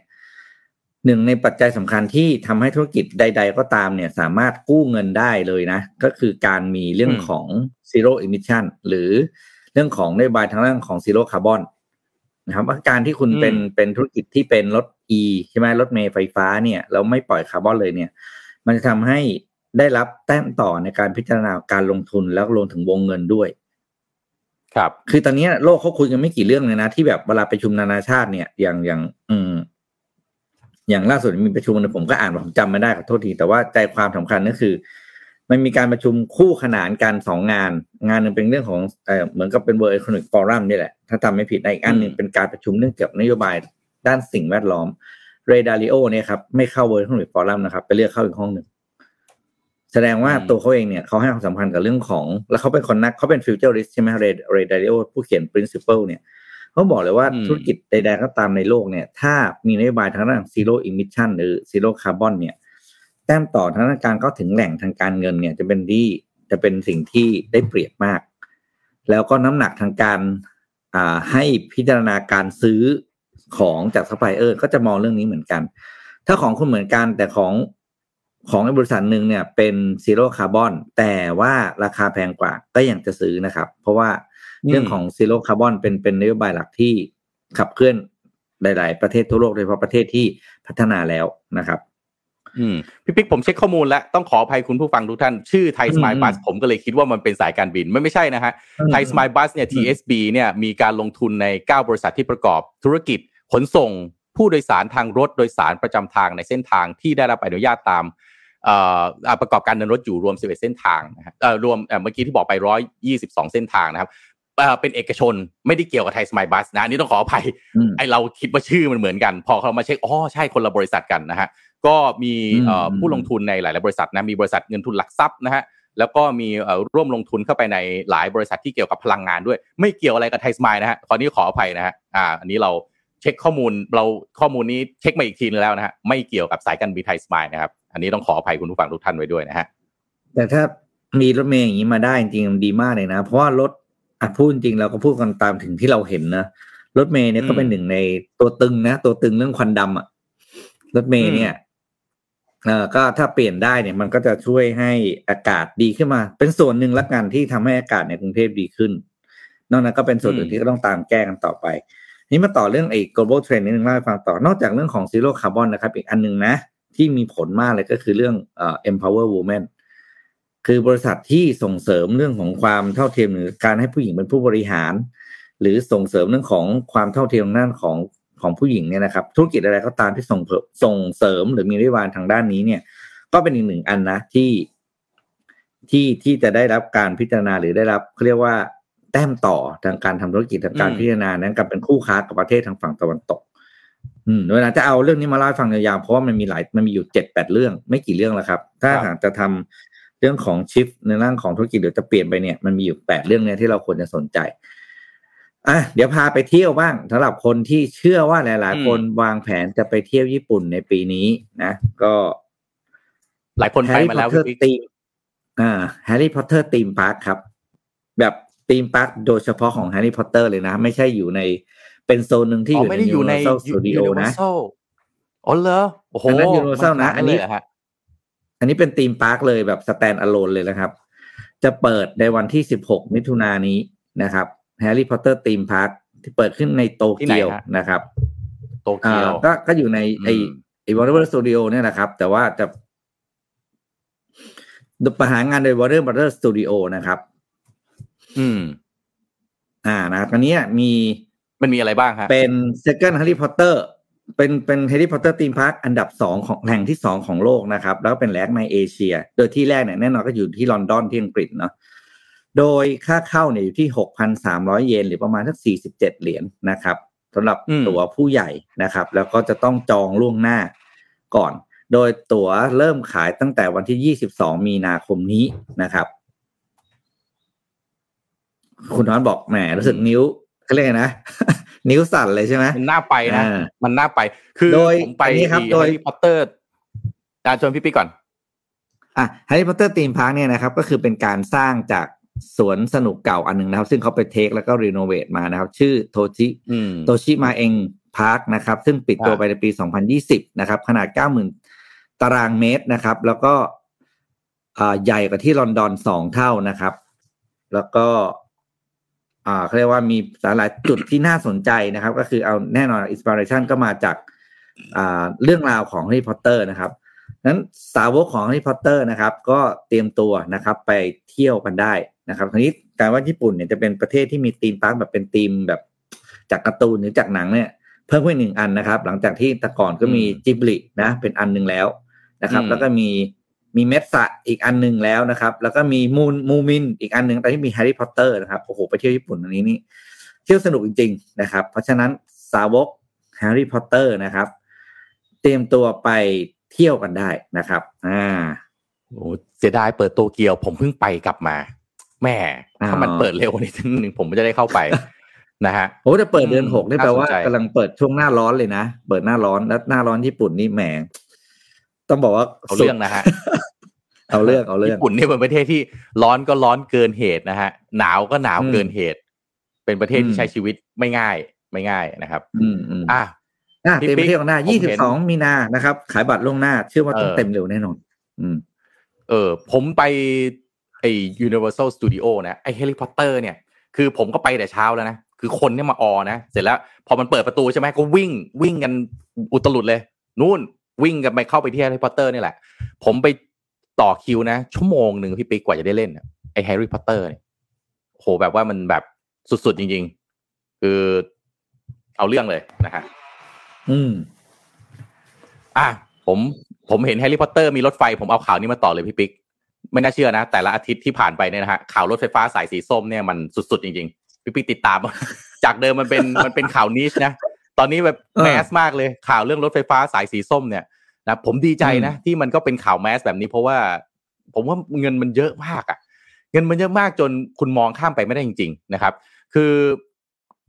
เลยรถไฟฟ้าสายสีส้มเนี่ยคือตอนเนี้ยมันต้องรอที่จะนำเข้าคอรมอให้ได้ แต่ว่าสุดท้ายเนี่ยนะครับคือคอรมอตอนเนี้ย รู้ๆกันอยู่ว่า เดี๋ยวมันก็จะต้องประกาศยุบแล้วถูกไหมพี่ปิ๊กเดี๋ยวก็ต้องยุบแล้วพอจะยุบปั๊บเนี่ยก็เป็นรัฐบาลรักษาการรัฐบาลรักษาการมันก็ไม่น่าจะ อนุมัติอะไรได้ถูกไหมคือใช่สุดท้ายเนี่ย ล่าสุดโดยมารยาทก็ไม่ควร อืม อ่านะฮะก็คอรมอครั้งล่าสุดที่เขาประชุมไปก็เอ่อเข้าไปก็เขาบอกว่ารัฐมนตรีเนี่ย ทั้งหลายเนี่ยค้านนะฮะเกินครึ่งเลยบอกว่าไม่ควรเอาเข้ามาเพราะว่าคดียังคาอยู่ที่ศาลปกครองสูงสุดนะครับ ไม่ควรจะเอาเข้ามารัฐบาลชุดนี้นะครับ ก็บอกว่าให้เอาไปรัฐบาลชุดใหม่เถอะนะครับ ซึ่งเอ่อคุณวิษณุเครืองามรองนายกเนี่ยก็ออกมาเปิดเผยหลังที่ประชุมคอรมอบอกเหตุผล ที่จะถอนการออถอนเรื่องการรับทราบโครงการรถไฟฟ้าสายสีส้มเนี่ยนะฮะว่ามันเนื่องจากคอรมอยังมีความเห็นแตกต่างกันอยู่ แล้วก็หลายฝ่ายเห็นไปในทางเดียวกันว่าควรจะรอคำวินิจฉัยของศาลโดยเฉพาะศาลปกครองสูงสุด ที่ใกล้ๆจะตัดสินอยู่แล้วนะครับเพราะไปถึงขั้นสูงสุดแล้ว ซึ่งผมก็ไม่มั่นใจนะว่ามันใกล้จะตัดสินแบบไหนยังไงนะฮะซึ่งผู้ผู้สื่อข่าวก็ถามว่าโครงการรถไฟฟ้าสายสีส้มจะนำเข้าคอรมอทันรัฐบาลนี้หรือเปล่านะฮะคุณวิษณุก็บอกว่ายากมากที่จะเสนอรัฐบาลนี้ เพราะว่า ถ้าคอรมอไม่ได้อนุมัติไว้แล้วเนี่ยก็จะติดรัฐธรรมนูญนะฮะมาตรา 169วงเล็บหนึ่งนะครับซึ่งอันนี้รวมไปถึงรถไฟฟ้าสายสีเขียวด้วยหรือเปล่า คุณวิษณุก็บอกว่าก็แน่นอนน่าจะเป็นแบบนั้นนะครับ ซึ่งถ้าถามว่าการประชุมคอรมอครั้งที่ผ่านมาเนี่ยยังไม่ใช่นัดสุดท้ายที่จะสามารถอนุมัติงบประมาณหรือโครงการได้ใช่หรือไม่ คุณวิษณุก็บอกว่า ถ้าโครงการงบประมาณใดที่วงเงินติดอยู่ในรายการงบประมาณแล้ว ก็ยังสามารถอนุมัติได้ แต่ถ้าไม่อยู่ในรายการงบประมาณแล้ว ถ้าเกิดมีการยุบสภาครั้งนี้ก็จะ เป็นครั้งสุดท้ายนะครับ ก็คือถ้ามีการยุบสภาเนี่ยการประชุมคอรมอที่มีอำนาจเต็มจะเป็นครั้งสุดท้าย ถ้าไม่ยุบสภาก็จะเปลี่ยนเป็นสภาครบวาระก็อีกเรื่องหนึ่งเพราะอังคารหน้าวันที่ 21 มีนาคมนี้เนยนะฮะนะครับ แต่ถ้ายุบสภาก่อนวันที่ 21 มีนาคม โครงการอนุมัติโครงการใหม่ไม่ได้แล้วนะครับ ซึ่งก็ถามไปอีกทางหนึ่งถามว่าท่านนายกได้พูดอะไรไหมก็บอกว่าท่านนายกพูดอย่างเดียวว่าอาทิตย์หน้ายังมีประชุมคอรมอนะ ก็แปลว่ายังไม่ยุบนะฮะเนี่ย ปิ๊กมันก็แปลกนะ เรื่องใหญ่ๆ อย่างการยุบสภาเนี่ยต้องมานั่งเก่งกันเป็นรายวันรายอาทิตย์เลยว่า มันจะยุบหรือไม่ยุบสภา ทีนี้ในช่วงอาทิตย์นี้ที่ผ่านมาเนี่ยนะฮะรถไฟฟ้าสายสีส้มเนี่ย พนักงาน BTS นี่ดูแล้วเขาดูแล้วเขาคิดว่านะ ถ้าในความคิดผมนะเขาคิดว่าน่าจะไม่เข้าสภาแน่นอน พนักงาน BTS เลย action เองเลยฮะบุกทำเนียบนะครับไปทวงหนี้กับนายก แล้วก็ขู่ว่าจะหยุดเดินรถ ทีนี้สะดุ้งเลยพอบอกอืมหยุดเดินรถเนี่ยนะครับก็พนักงานโอ้โห BTS เนี่ยรัก็บรบุอกงไปว่าที่ทำเนียบรัฐบาลนะฮะไปยื่นหนังสือให้กับพลเอกประยุทธ์เนี่ยบอกว่าขอทวงหนี้มากกว่าห้าหมื่นล้านบาท แล้วก็ขู่นะถ้าไม่ดำเนินการภายในเจ็ดวันนะฮะขอหยุดเดินรถเลยนะครับ แล้วก็เอ่อพอยื่นอะไรเรียบร้อยก็เดินทางกลับไปนะฮะซึ่งเหตุการณ์เนี้เกิดขึ้นวันที่ 14 มีนาคมนะครับ ก็คือเมื่อวานซืนที่ผ่านมานะครับ ตัวแทนพนักงานบริษัทระบบขนส่งมวลชนกรุงเทพจำกัดมหาชนนะฮะหรือ BDSC เนี่ยแหละนะครับ ก็ไปที่ทำเนียบนะฮะเพราะว่ากังวลประเด็นรัฐบาลที่ติดหนี้กับ BTS ประมาณ 50,000 ล้านนะฮะแต่ยังไม่มีการจ่ายหนี้แล้วก็แนวทางที่ชัดเจน ก็กังวลว่าอาจจะกระทบกับพนักงาน แล้วก็บริษัทในอนาคตถ้าต้องแบกรับภาระนี้ต่อไปเรื่อยๆนะครับก็ตัวแทนเขาบอกว่ายืนยันว่าการยื่นหนังสือครั้งนี้ไม่ได้มาจากคำสั่งของผู้บริหารนะแต่เป็นความต้องการของกลุ่มพนักงานเอง เพราะว่า 4 ปีแล้วนะครับที่ไม่ได้มีการดำเนินการ แล้วก็ ถึงแม้ว่าจะมีการฟ้องศาลปกครองจะมีคำพิพากษาให้หน่วยงานของรัฐเนี่ยชำระหนี้ตามสัญญาจ้าง แต่หน่วยงานของรัฐก็ยังบ่ายเบี่ยงแล้วก็ประวิงเวลาโดยการอุทธรณ์คำพิพากษาต่อศาลปกครองสูงสุด แล้วก็ยังคงให้บริการต่อสาธารณชนอย่างต่อเนื่องนะครับ นี่เขาไปฟ้องเนี่ยเขาไปฟ้องเรื่องทวงหนี้สายสีเขียวนะนะฮะทีนี้มันทับกันหลายอย่าง อีกด้านหนึ่งเรื่องของสายสีส้มเนี่ยนะครับ สายสีส้มเนี่ยอาทิตย์ก่อนนู้นนะฮะรัฐมนตรีศักดิ์สยามถูกห้ามปฏิบัติหน้าที่ใช่ไหม แล้วก็มีรัฐมนตรีช่วยคือรัฐมนตรีอธิรัตขึ้นมาเป็นเอ่อขึ้นมาดูแลแทนเพื่อรัฐมนตรีช่วย แต่ว่าล่าสุดเนี่ยก็มีประเด็นว่าท่านรัฐมนตรีอธิรัตเนี่ย เหมือนกับปฏิบัติหน้าที่ไม่ได้ ก็เป็นคุณอนุทินพี่ปิ๊กที่ขึ้นมาดูแลกระทรวงคมนาคมแทนอีกนะครับ ซึ่งคุณอนุทินเนี่ยก็เอาออกมาเปิดเผยว่า ถอนวาระรถไฟฟ้าสายสีส้ม เพราะว่ากฤษฎีกาเนี่ยท้วงข้อกฎหมายแล้วก็รัฐมนตรีหลายคนกังวลนะครับ ก็เลย รอใหม่ว่าน่าจะเป็นรัฐบาลหน้ามากกว่าหรือเปล่านะครับ ซึ่งอันเนี้ยเกิดขึ้นที่ทำเนียบรัฐบาลนะครับ คุณอนุทินชาญวิรกุลรองนายกรัฐมนตรี แล้วก็รัฐมนตรีว่าการกระทรวงสาธารณสุขจำฟังชื่อตำแหน่งดีๆนะครับพี่ปิ๊กรองนายกรัฐมนตรีรัฐมนตรีว่าการกระทรวงสาธารณสุข ตอนนี้มาให้การดูแลกระทรวงคมนาคมนะครับ ซึ่งวาระการพิจารณาโครงการประมูลรถไฟฟ้าสายสีส้มว่า วาระไม่ผ่านการพิจารณาจาก นายอธิรัตน์รัตนเศรษฐรัฐมนตรีช่วยคมนาคม เป็นผู้ยื่นเสนอเรื่อง ให้เป็นวาระจรแล้วก็เป็นผู้ถอนเรื่องนี้ออกไปจากวาระการพิจารณาด้วยตนเองนะครับแต่ว่าน่าสนใจคำคำพูดแบบนี้นะฮะผู้สื่อข่าวเนี่ยถามว่าคาดว่าจะมีการนำเข้าที่ประชุมคณะรัฐมนตรีอีกครั้งหรือเปล่านะครับ คุณอนุทินก็หัวเราะแล้วบอกว่าเอ๊ะมันจะมีอีกหรือนะครับ แต่ก็แล้วแต่กระทรวงคมนาคม ซึ่งตอนนี้มีรักษาการ แต่ว่าถ้ารัฐมนตรีไม่อยู่กระทรวงใดที่มีรัฐมนตรีช่วยว่าการก็รักษาการไป ซึ่งกระทรวงคมนาคมมีคุณอธิรัตน์รักษาการอยู่ แต่ถ้ารัฐมนตรีช่วยว่าการเกิดไปต่างประเทศหรือป่วย ไม่สามารถปฏิบัติหน้าที่ได้ ก็ค่อยเอาการกำกับดูแลมาที่ตนเองก็คือคุณอนุทินนี่แหละนะครับ แต่คุณอนุทินบอกว่าอย่าไปเขียนนะ ว่าพักพลังประชารัฐกับภูมิใจไทยเนี่ย มาแย่งกระทรวงคมนาคม กระทรวงคมนาคมยังอยู่ในการดูแลของพักภูมิใจไทยครับ คุณผู้ฟังฟังฟังฟังแล้วพยายามตีความให้เข้าใจนะกระทรวงคมนาคมยังอยู่ในการดูแลของพรรคภูมิใจไทยครับพี่ปิ๊กอืมอ๋อนี่เขาเขาดูแลกันเป็นพักใช่ไหมเขาไม่ได้ดูแลในนามรัฐบาลใช่ไหมเออ เนี่ยแหละ ผมก็คิดเหมือนกันเลย ก็จริง ๆเขาน่าจะไปคุยกันหลังฉากไหมว่าใครจะดูแลอะไรยังไง แต่มาแหมออกมาบอกว่าการดูแลแหมอยู่ในการพักเขาก็แปลว่านี่ยังไงคุณอธิรัตน์เนี่ย เป็นคนของเอ่อพลังประชารัฐนะฮะพอมาดูช่วยเหมือน อาทิตย์ก่อนน่ะยังมาชะลอทุกโครงการอยู่เลยนะ อาทิตย์ที่แล้วผมเพิ่งนั่งรายงานไปว่า คุณอธิรัตน์ขึ้นมาปั๊บเขาบอกเออขอให้ชะลอทุกโครงการ เพราะว่าต้องไปตอบคำถามกับสาธารณะให้ได้ก่อน คือให้มันไม่ควรจะมีข้อสงสัยอะทีนี้พอมาอาทิตย์นี้ฮะ คุณอธิรัตน์ไม่ได้ปฏิบัติหน้าที่แล้วครับ กลายเป็นคนอนุทินแทนอืมนะครับ อืม นั่นแหละฮะ ก็อีกด้านหนึ่งอะผมปิดท้ายของข่าวรถไฟฟ้าสายสีส้มให้ตรงนี้นะครับว่า เราฟังเรื่องของ BTS เราคงเราฟังคำสัมภาษณ์จากคนในรัฐบาลมาหลายคน แต่หนึ่งใน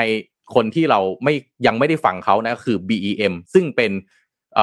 คนที่ได้สัมปทานตัวสายสีส้มไปจากการประมูลทั้งสองครั้ง แต่ยังเซ็นกับทางเอ่อรฟมไม่ได้เพราะว่ายังติดเรื่องข้อกฎหมายอยู่ BEM เนี่ยออกมาบอกว่าตัวเองก็ขอชี้แจงบ้างนะครับในประเด็นที่ตนเองชนะประมูลโครงการรถไฟฟ้าสายสีส้มเนี่ยคือมั่นใจว่าข้อเสนอของตัวเองเนี่ย มันเป็นประโยชน์กับประชาชนนะ คือ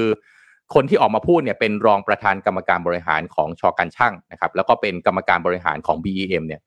ขณะนี้เนี่ยก็บอกว่าการคัดเลือกเอกชนร่วมลงทุนเนี่ย มันก็ผ่านขั้นตอนประมูลทุกอย่างถูกต้องหมดนะครับ BM ได้รับการคัดเลือกเป็นผู้ชนะสำหรับการก่อสร้างงานโยธาเนี่ยชอการช่างนะหรือ CK ก็เป็นผู้ดำเนินการให้ทั้งหมด โดย BM เนี่ยเป็นผู้ลงทุนแล้วก็เดินรถไฟฟ้านะครับสำหรับข้อเสนอทางด้านการเงินเนี่ย ที่บอกว่า BM จะขอสนับสนุนค่างานโยธาจากรัฐจำนวน 91,500 ล้านบาท โดยรัฐบาลจะทยอยจ่ายคืน ตรงไอ้ก้อนนี้เนี่ยรัฐเนี่ยทยอยจ่ายคืน 8 ปี ในส่วนการเดินรถเนี่ยจะแบ่งรายได้ให้รัฐจำนวน 10,000 ล้านบาท คิดเป็นมูลค่าปัจจุบันที่รัฐต้องสนับสนุนคือ 78,288 ล้านบาทเนี่ยนะครับแจงที่มาตัวเลขที่ว่าเนี่ยคือ BM เนี่ยบอกว่าตัวเองเชื่อมั่นว่าข้อเสนอจากบริษัท ที่ได้เจรจากับคณะกรรมการคัดเลือก แล้วก็รอฟอมเนี่ยจนได้ข้อยุติ ถือว่าเป็นประโยชน์ต่อรัฐแล้วก็ประชาชนเป็นอย่างมากแล้ว ในด้านการก่อสร้าง BM ก็เชื่อมั่นว่าจะเริ่มงานได้ทันที แล้วก็ก่อสร้างเสร็จตามแผนงานประมาณ 6 ปี เพราะว่าทั้ง BM แล้วก็ CK เนี่ยมีประสบการณ์แล้วก็ความเชี่ยวชาญในการดำเนินการก่อสร้างในลักษณะนี้อยู่แล้วนะครับในส่วนของผลประโยชน์ทางการเงินนี่คือประเด็นที่ใหญ่ที่สุดนะครับที่คุยกันมาตลอดนะครับ BM บอกว่าการที่ BM ขอ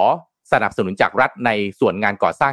91,500 ล้านบาทเนี่ยเป็นราคาก่อสร้างที่มีความเหมาะสม ต่ำกว่าผลการศึกษาของรอฟมตั้งแต่ปี 2561 ที่รัฐบาลอนุมัติไว้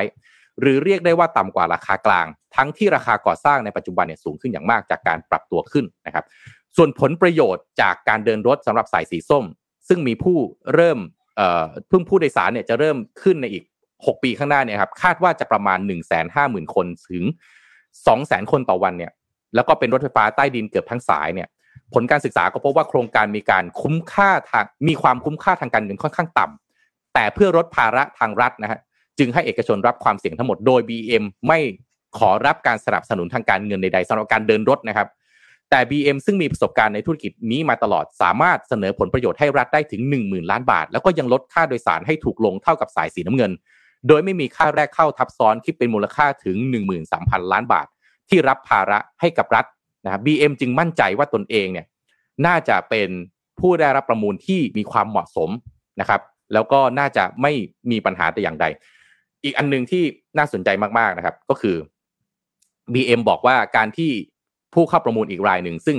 แน่นอนก็คือ BTS นี่แหละ ที่เสนอนะครับขออสนับรับการสนับสนุน แค่ประมาณสักเก้าพันล้านบาทขณะที่ BM ขอเอ่อ ไปประมาณแปดหมื่นกว่าล้านบาท มันต่างกันประมาณเจ็ดหมื่นล้านบาท แล้วก็เป็นประเด็นที่คุณชูวิทย์เอามาออกข่าวตลอดเนี่ย คือทาง BM เนี่ยบอกว่าธุรกิจรถไฟฟ้าที่ทำกันเนี่ย เอกชนทุกรายพูดตลอดว่ารัฐบาลต้องสนับสนุนโยธาไม่งั้นโครงการไปไม่รอดนะครับ เพราะฉะนั้นเนี่ยการที่จะเข้าไปทำโครงการแบบนี้แล้วขอเงินสนับสนุนแค่ 9,000 ล้านบาทนะฮะทั้งทั้งทั้งที่งานโยธามีมูลค่ามากกว่า 90,000 ล้านบาทเนี่ย ต้องมีคำถามว่าทำได้อย่างไร หรือถ้าทำได้ก็แสดงว่าสายอื่นทุกสายที่ทำกันมาเนี่ย รัฐบาลศึกษามาผิดหมด แล้วถ้าหากจะบอกว่ารัฐต้องสนับสนุนค่าก่อสร้างก่อนแล้วก็ในอนาคตอีก 20 ปีข้างหน้าจะต้องแบ่งเงินให้กับรัฐเป็นแสนล้านเนี่ยทำให้โดยรวมแล้วรัฐสนับสนุนเพียงเล็กน้อยก็เป็นประเด็นที่สังคมต้องคิดว่า ข้อเสนอแบบนี้เหมาะสมและทำได้จริงหรือเปล่า ไม่ใช่พูดแค่ถูกกว่าเท่านั้น แต่ไม่รู้ว่าพอถึงเวลาแล้วจะทำได้จริงหรือไม่นะครับเพราะฉะนั้นถ้าฟังทางด้าน BM ผมสรุปเป็นแบบ ง่าย ๆ ให้ฟังก็คือว่าเขาก็บอกว่าราคาที่เขาเสนอถึงมันแพงกว่า และทำให้รัฐต้องให้การสนับสนุนสูงกว่าอีกรายหนึ่งก็คือ BTS เนี่ยประมาณหกหมื่นแปดพันล้านเนี่ยเขาจะพูดว่าสิ่งที่ BTS เสนอเนี่ยมันไม่ได้ไม่น่าจะทำได้จริงว่ากันเถอะ แต่สิ่งที่ BM ทำน่าจะทำได้จริง และเป็นไปตามการศึกษาของรัฐ อันนี้ผมพยายามพูดเพื่อให้เป็นกลางทั้งสองฝั่งนะ ผมไม่ได้ตัดสินว่าใครถูกหรือใครผิด ใครน่าจะเป็นคุณผู้ฟังต้องเป็นคนตัดสินเอง ว่าดูข่าวนี้แล้ว มูลค่าเป็นแสนแสนล้านคิดอย่างไรนะครับ เชิญครับพี่ปิ๊กครับเฮ้ยเหนื่อยใจนั่นแหละเอ้นะยความจริงๆอะผมก็ไม่เคยคิดนะว่าการประมูลอะไรโครงการบ้านเราทุกอย่างเนี่ย คือมันเห็นมาตลอดไงก็เลยบอกว่าไม่เคยคิดว่าเราเราศึกษาดีพออะหรือศึกษาดีพอ แต่ถึงเวลาจริงก็จะมีปัจจัยต่างๆเข้ามา แล้วก็ อืมอาจารย์ก็นะเป็นอย่างที่เราเห็นนะ เอาจริงๆนะคุณธรรมัสเนี่ยทุกวันเนี้ยผมเห็นนะตอนนี้คือต้องบอกว่ารถไฟฟ้าในกรุงเทพมันเสร็จ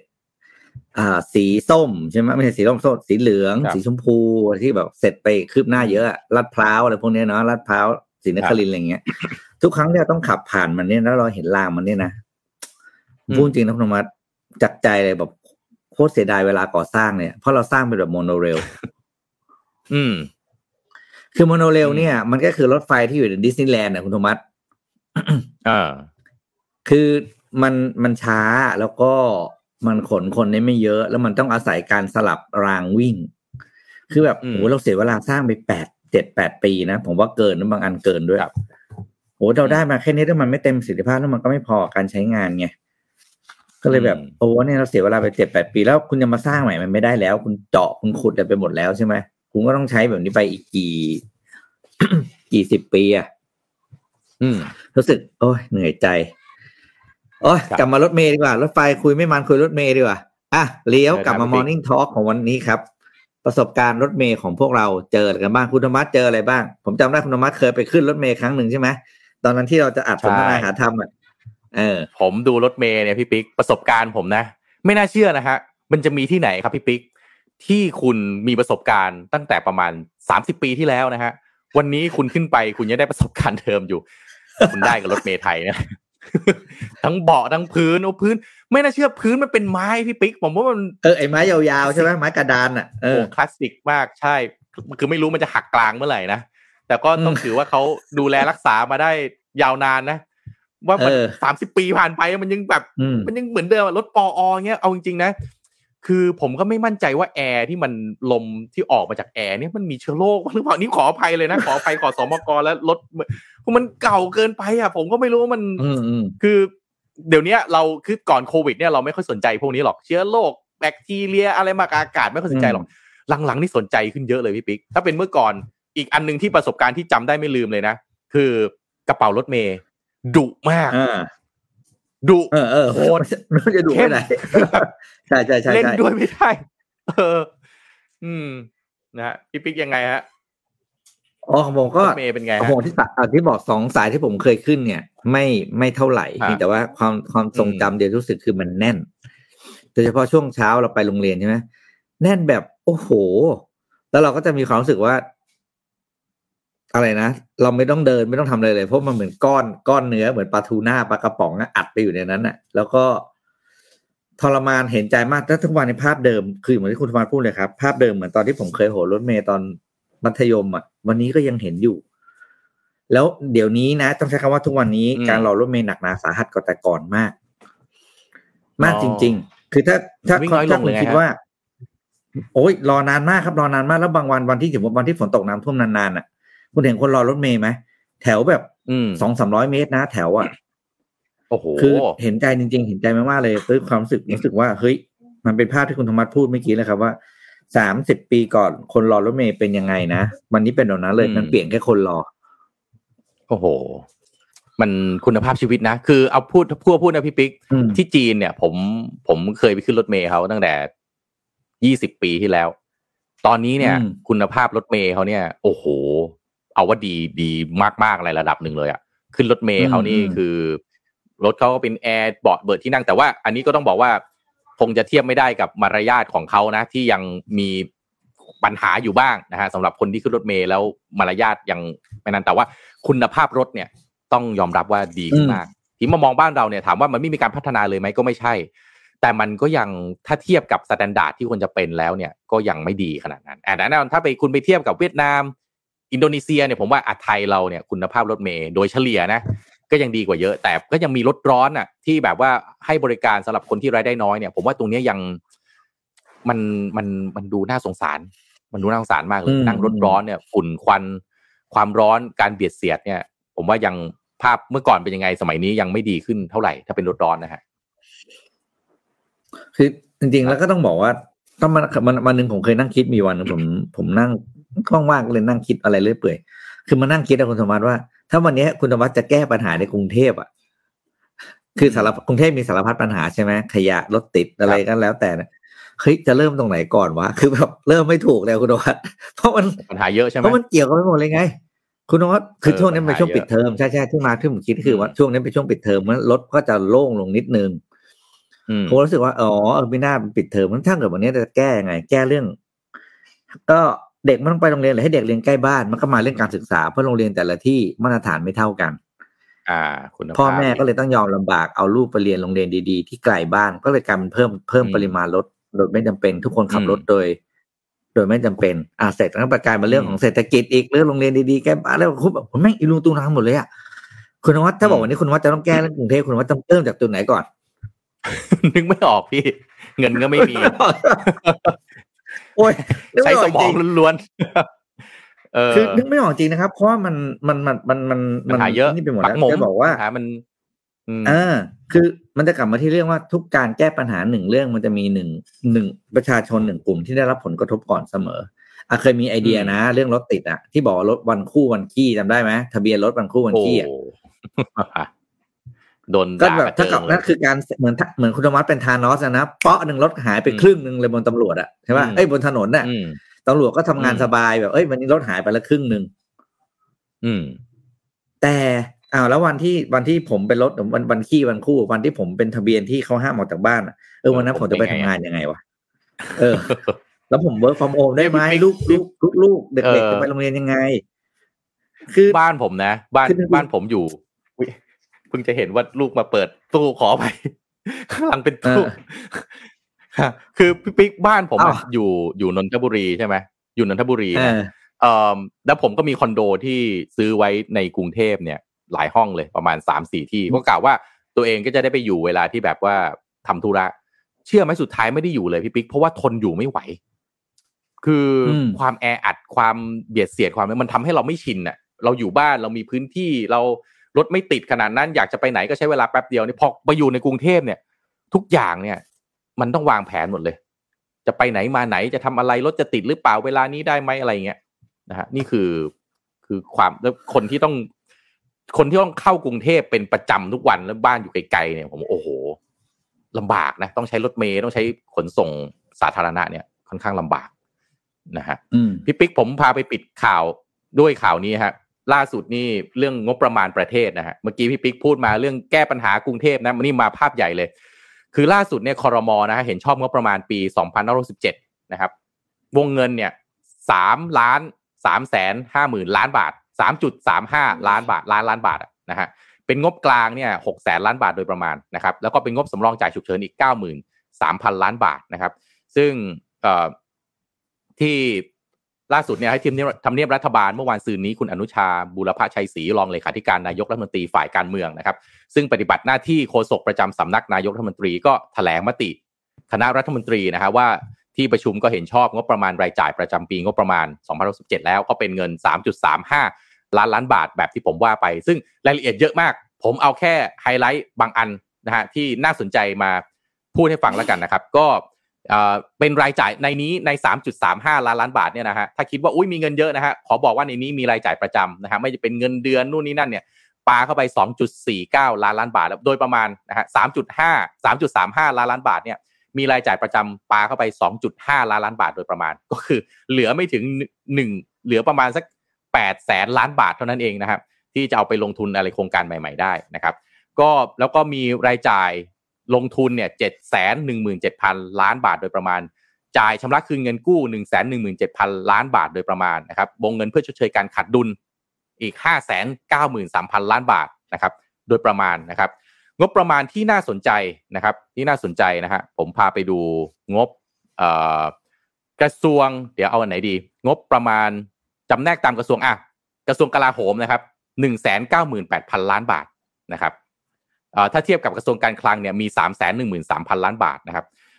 กระทรวงการท่องเที่ยวและกีฬานะฮะจุ๋มจิ๋มหน่อยห้าพันเจ็ดร้อยล้านบาทนะครับกระทรวงพัฒนาสังคมและความมั่นคงของมนุษย์สองหมื่นห้าพันล้านบาทโดยประมาณนะครับกระทรวงอวนะครับอุดมศึกษาวิทยาศาสตร์วิจัยและนวัตกรรมเนี่ยได้ไป 1 2 7 0 0 0 ล้านบาทโดยประมาณนะครับมีงบไหนอีกฮะที่น่าสนใจนะครับงบประมาณอ่าจำแนกตามยุทธศาสตร์ชาตินะฮะงบประมาณความมั่นคงเนี่ยพี่ปิ๊กฮะ สามแสนเก้าหมื่นหนึ่งพันสี่ร้อยเก้าสิบห้าจุดแปดล้านบาทฮะคิดเป็นประมาณสิบเอ็ดเปอร์เซ็นสิบเอ็ดเปอร์เซ็นต์นะสิบเอ็ดจุดหกเก้าเปอร์เซ็นต์นะครับของงบประมาณทั้งหมดนะครับก็เอ่อหกเอ่อไอ้งบประมาณตามแผนบูรณาการนะครับในงบนี้เนี่ยรวมทั้งสิ้น 2 1 1 2 4 9 ล้านบาทนะครับมียุทธศาสตร์ที่หนึ่งนะฮะความมั่นคงก็คือแก้ไขปัญหาจังหวัดชายแดนภาคใต้แล้วก็ป้องกันปราบปรามและบำบัดรักษาผู้ติดยาเสพติด อันนี้วงเงิน 1 0,000 ล้านบาทโดยประมาณนะครับ ยุทธศาสตร์ที่ 2 การสร้างความสามารถในการแข่งขัน อันนี้ก็คือ EEC อะเขตพัฒนาพิเศษ ภาคตะวันออกพัฒนาเรื่องระบบคมนาคมโลจิสติกนะฮะแล้วก็อุตสาหกรรมการบริการอนาคตต่างๆเนี่ยนะครับอันนี้ลงทุนเยอะ 1 3 7 7 9 6ล้านบาท เพราะฉะนั้นเวลาที่มีข่าวเรื่อง EEC มาเนี่ยเราควรต้องช่วยกันจับตามองครับ เพราะว่ามันใช้เงินเยอะมากนะครับ มีงบประมาณอะไรอีกฮะงบประมาณอ่าด้านการแก้ไขปัญหาความยากจนนะครับ อันนี้ใช้งบประมาณ 295,000 ล้านบาท เพราะฉะนั้นที่แจกแจกทั้งหลายครับคือก้อนนี้นะครับซึ่งมีทั้งหมดเนี่ย 434 หน่วยงาน 268 โครงการนะครับก็ใช้งบเนี่ย 295,000 ล้านบาทโดยประมาณนะครับก็อันนี้ก็เป็นการเห็นชอบแล้วเดี๋ยวต้องไปผ่านอีกหลายขั้นตอน ซึ่งสำคัญเลยคือก็ต้องรอรัฐบาลใหม่มานะครับ ก็ต้องไปอภิปรายกันว่างบประมาณนี้มันเหมาะสมหรือไม่เหมาะสมแต่อย่างไรนะฮะแต่ว่าที่ผมติดใจก็แหมงบความมั่นคงนี่เขาใช้เยอะเหมือนกันนะ เป็นสิบสิบเปอร์เซ็นเลยสิบเอ็ดสิบสองเปอร์เซ็นเลยนะครับอะเชิญครับพี่ปิ๊กฮะนี่หลายๆอันที่ที่ที่งงและสงสัยก็ครัคืบออย่างอะกระทรวงยุติธรรมเนี่ยสองหมื่นหกพันล้านบาทใช่ไหมแล้วแล้วเราไม่รู้นะที่ถามไม่ใช่ว่าคือคืองบอะไร อันนี้อันผมก็ไม่รู้จริงๆเป็น เพราะว่า อืม จะบอก เออ ไม่รู้ว่าเราก็ไม่รู้จริงๆแต่บางอันเนี่ยก็น้ส่อวยนไปยุติธรรนะมเขาดูแลนักโทษพี่ปิ๊กเขาดูแลนักโทษ